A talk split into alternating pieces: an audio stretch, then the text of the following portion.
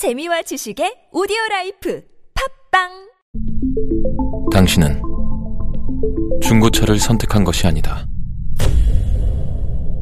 당신이 선택한 건 최초라는 자부심이자 경기 없이 누리는 편리함이며 BMW만의 격이 다른 책임감. 당신은 BMW의 선택을 선택했다. BMW 프리미엄 셀렉션.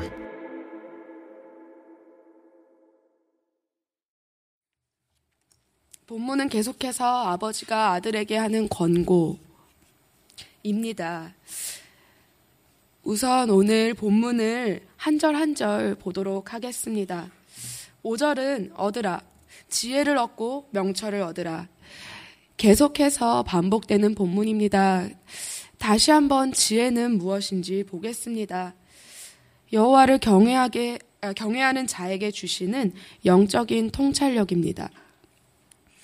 하나님을 경외할 때 그때서야 비로소 얻게 되는 영적인 눈, 성령님에 의해 깨어서 볼 수 있는 통찰력, 눈에 보이는 세상 외에도 보이지 않는 곳까지 뚫어볼 수 있는 통찰력을 의미하는 것이 바로 지혜입니다. 명철은 사물의 본질을 꿰뚫어 볼 수 있는 지적이고 영적인 판단력입니다. 다시 말해, 하나님의 말씀, 그리고 그분께 순종함으로 지혜를 얻어 영적인 눈이 열리고 모든 상황들을 하나님의 눈으로 그리고 보이지 않는 세계를 하나님의 뜻 가운데서 분별할 뿐만 아니라 모든 상황에서 어떻게 하는 것이 하나님의 뜻대로 하는 것인지를 판단하고 그대로 실행하는 명철, 그것을 얻기를 사모하라 라는 것이 오늘 5절입니다. 그런데 그것에 대한 표현을 얻으라 라고 말씀하고 있습니다. 값을 치르고 살아. 치러서라도 살아. 이것의 가치를 아는 데까지 이르는 것을 말합니다. 내 입의 말을 잊지 말며 어기지 말라. 지혜를 얻고 명철을 얻는 것이 얼마나 중요하고 내 인생에 있어서 근본적인 것인지를 깨닫는 그 순간에서부터 시작되는 모든 일을 말합니다. 비로소 그때가 되면 이 지혜와 명철, 다른 것보다 먼저 얻기 위하여 내 값을 치르게 된다는 것을 다시 어, 보게 하기, 에, 다시 어, 생각하게 하는 본문입니다. 6절입니다. 지혜를 버리지 말라. 여기서 버린다, 버린다는 것은 믿음이 없는 것을 말합니다. 그러면 6절에서는 이렇게 말씀하시는 것입니다. 끝까지 믿어라. 하나님을 믿기 시작했을 때 그분을 끝까지 믿기로 작정하라. 그리하면 반드시 하나님께서 약속을 이루실 것이다. 만약 인생의 때에 언젠가 절대로 하나님을 믿을 수 없는 고비와 같은 때가 오면 그를 사랑해라.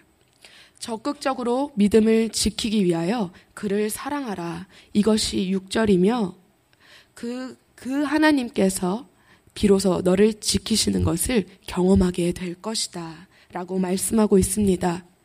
그렇다면 7절은 무엇입니까? 지혜의 가치를 나타내고 있습니다. 재물은 육신의 안위를 가져다 주지만 지혜와 명철은 근본적인 문제를 해결하고 보장한다는 것입니다. 그렇게 지혜가 제일이니 지혜를 얻으라. 내가 얻은 모든 것을 가지고 명철을 얻을지니라. 그래서 모든 것을 내어 주고서라도 반드시 얻어야 하는 것임을 잊지 말라. 라고 말씀하고 있습니다. 8절에는 훨씬 더 구체적입니다.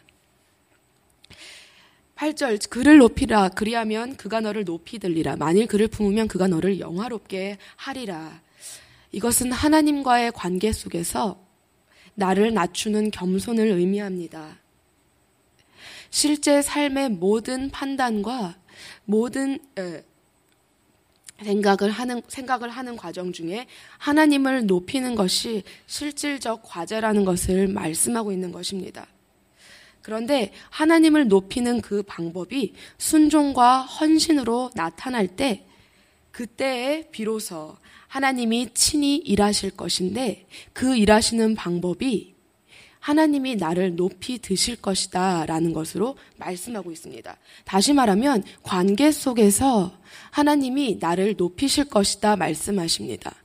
하나님의 지혜, 하나님의 통찰력, 그리고 하나님의 명철, 하나님이 주신 영적 판단력, 이것이 결코 하나님으로부터 온 것임을 하나님이 사람들 앞에 나타내실 것이다. 그러므로 그때까지 사람 앞에서 내가 높아지려 스스로 애쓰지 말고 혹시 그것 때문에 고민하지 말고 오늘 하나님 앞에 내 중심을 드리고 순종과 헌신을 드리는 그 일에 매진하는 것이 우리가 오늘 할 수 있는 것이라 8절에서는 말씀하고 있습니다.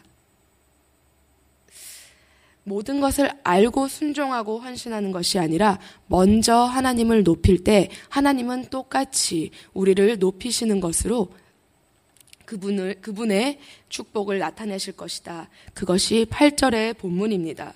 그렇다면 9절은 이 8절의 어, 8절을 조금 더 시각화한 말씀입니다. 아름다운 관을 내 머리에 두겠고 영화로운 면류관을 내게 주리라. 이것은 잠언 1장 9절에서의 말씀을 연상하게 합니다. 내 목에 금사슬, 내 머리에 아름다운 관을 하나님이 허락하실 것이다.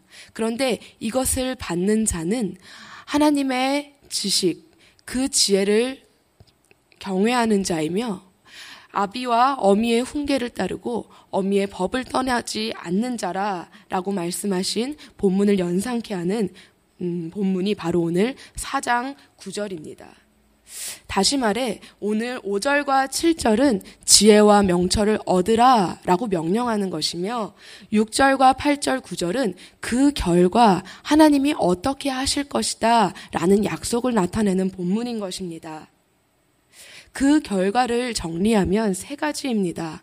하나님이 우리를 보호하실 것이다. 두 번째, 높이 드실 것이다. 세 번째, 영화롭게 하실 것이다.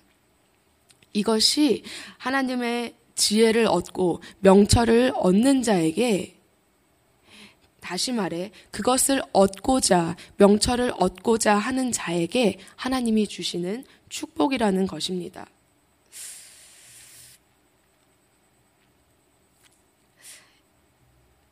고린도후서 7장 11절에 보면 보라 하나님의 뜻대로 하게 된 이 근심이 너희를 어, 너희로 얼마나 간절하게 하며라고 말씀하십니다.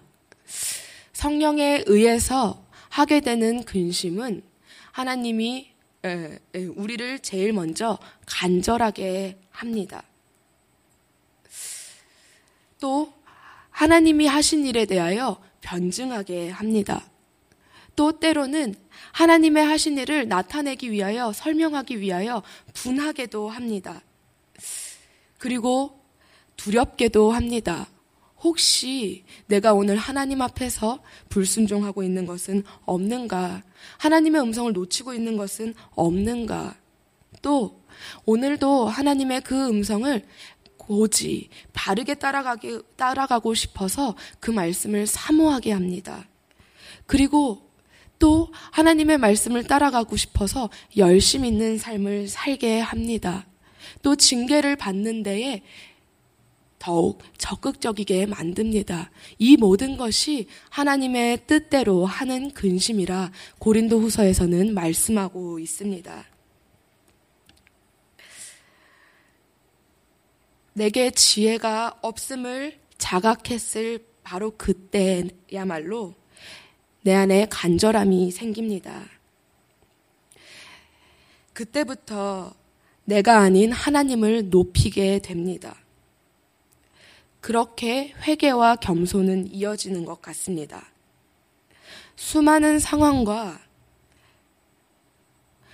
많은 판단을 해야 되는 상황들 속에서 모든 것의 시작이 지혜를 얻는 것에서부터 시작되는 거구나 라는 것을 비로소 깨닫게 됩니다. 오늘 우리에게 일어나는 많은 일들은 하나님께서 주님께 시선을 돌리고 그분이 주시는 지혜를 얻게 하고자 하시는 하나님의 많은 은혜의 기회임을 믿습니다. 그렇게 오늘 하루를 하나님 앞에 믿음으로 살기를 소원합니다. 6절에 버린다. 이미 믿음을 가지고 믿을 수 있는 사람이 그 믿음을 사용하지 않는 것을 뜻합니다. 절대로 믿을 수 없는 것 같은 고비가 왔을 때 나의 가장 연약한 부분을 건드렸을 바로 그때 우리의 믿음은 온데간데 없이 사라지는 것 같습니다. 그리고 내 혈기와 내 방법, 그리고 내가 할 수 있는 최대한의 지혜가 내 머릿속에서 돌아가기 시작합니다. 그런데 바로 그때 하나님은 말씀하십니다. 사랑하라. 그때 찬양하라. 그때 하나님을 높이라. 그것이 적극적으로 믿음을 붙잡을 수 있는 방법이다라고 이 6절에서 말씀하고 있는 것입니다. 함께 오늘 기도하실 때 주님 간절함으로 주님 앞에 나아갑니다. 하나님으로부터 말미암아 하게 된 근심에 감사합니다. 하나님으로부터 말미암아 내 안에 열심히 생긴 것에 감사합니다. 주님, 오늘도 사명을 주시고 하나님의 뜻 가운데 순종의 길을 알려주신 것에 감사합니다. 이 말씀에 담긴 하나님의 뜻을, 주의 음성을 받고 그 음성 가운데 걸어가는 이 하루가 될 수 있도록 주여 인도하여 주시옵소서. 이것이 우리의 기도 제목이 되기를 소원합니다. 함께 주님을 부르심으로 기도하시겠습니다.